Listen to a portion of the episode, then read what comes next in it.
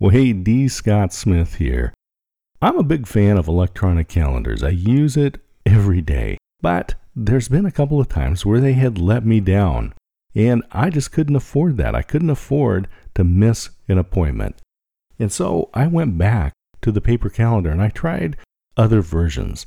I have been a fan of paper planners for years. I used the Franklin Planner for 10 years. I've used Time Systems. I've used Day Runner. I've used different varieties, but none of them really help me achieve my goals or track my goals.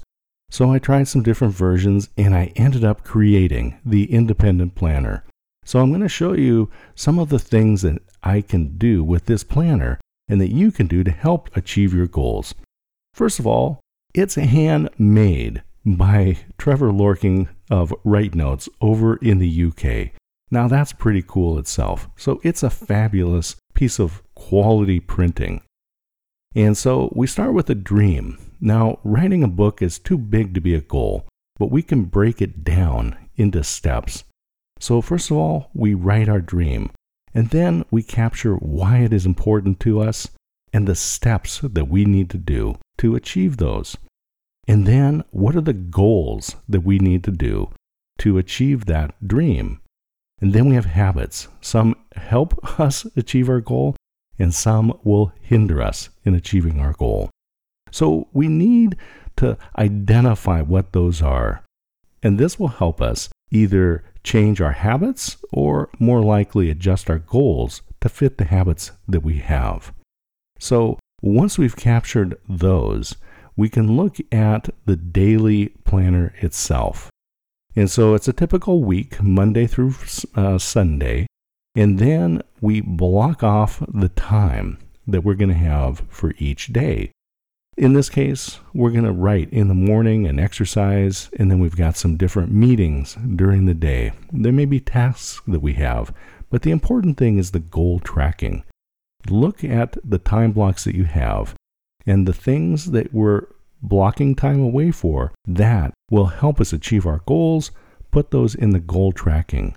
According to Covey, we shouldn't work on more than four goals at a time, so we've got the four quadrants. In this case, I've got two. I've got writing, and I've got a client meeting. Everyone has a spiritual side, so right in that center, we get to color in if you've achieved whatever it is that helps you get centered that day. In this case, we're going to say it's exercise. If you exercise, you get to color that in. If you spent your time writing, you actually get to color that in. In this example, the client had to reschedule, so we didn't actually have that meeting. So I'm not going to be able to color in that particular quadrant in the goal tracking tool. But this allows us to take a look at our whole week, to block out our time and see is the things that are keeping us busy every day, because I guarantee you that every minute of every 24 hour day is used somehow. Maybe not optimally, but we track down what we do each day in the uh, time blocking area, and then we put the things that help us achieve our goals in one of the four quadrants for that day. If we actually achieved it, we get to color that section in. And then we can quickly look and see how did we do. Now, on Wednesday, didn't exercise, didn't get to color that in.